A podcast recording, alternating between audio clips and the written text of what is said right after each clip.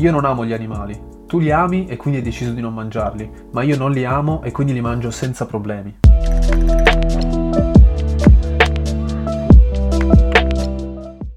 Questa è una scusa che ci siamo sentiti dire un paio di volte e pur non essendo una delle più gettonate abbiamo pensato che può essere un buono spunto di riflessione. Partiamo con l'analizzare il perché le persone usano questa giustificazione per continuare a mangiare carne e derivati. Le persone in questo caso partono dal presupposto che per essere vegan bisogna per forza amare gli animali. Sembra che alla base della scelta vegan ci sia soltanto una questione di amore verso gli animali. Però è davvero così?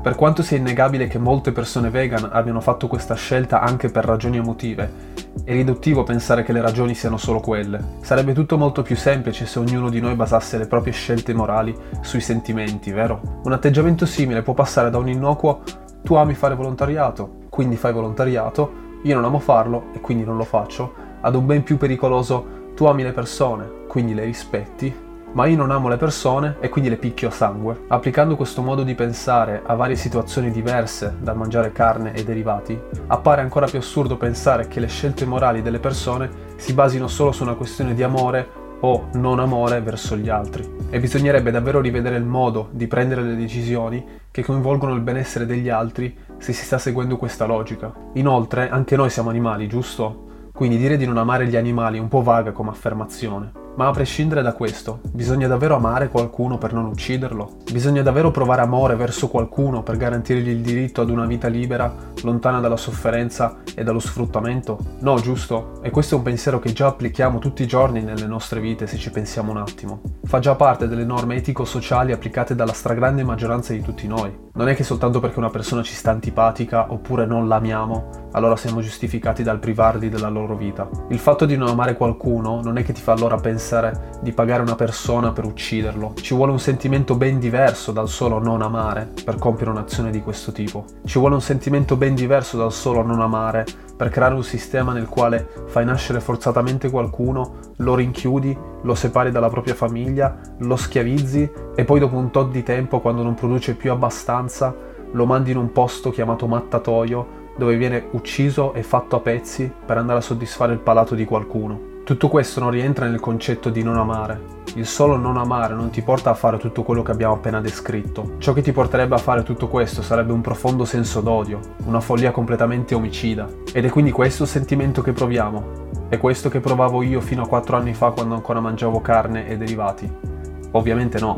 Non provavo né un odio profondo per gli animali non umani, e né avevo un istinto omicida nei loro confronti. Ero però schiavo di un'ideologia che normalizza tutto questo nella nostra società. Un'ideologia che dice che la nostra vita è più importante di quella degli animali non umani. Ed è quindi questo senso di superiorità che ci permette di dare più valore ad un piacere triviale come il gusto rispetto all'intera esistenza di un animale non umano. Questa ideologia ha un nome ben preciso e si chiama specismo ed è così radicata dentro ognuno di noi che facciamo fatica a rendercene conto. Però è un'ideologia alla quale tutti quanti veniamo sottoposti fin da piccoli e che ci porta a pensare che uno, mangiare animali non umani è necessario e naturale e due, ci fa pensare che la nostra specie è superiore a tutte le altre specie animali presenti su questa terra. Questo modo di pensare ci fa parlare degli animali non umani come qualcosa in bilico tra individui senzienti e oggetti, ovvero sappiamo tutti e la maggior parte di noi concorda sul fatto che gli animali non umani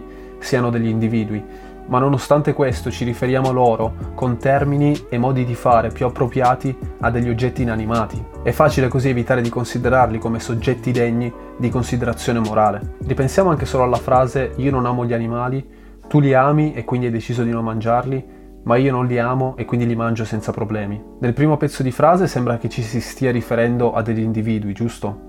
Eppure continuando è come se si parlasse di scegliere un oggetto piuttosto che un altro, tipo quale preferisci?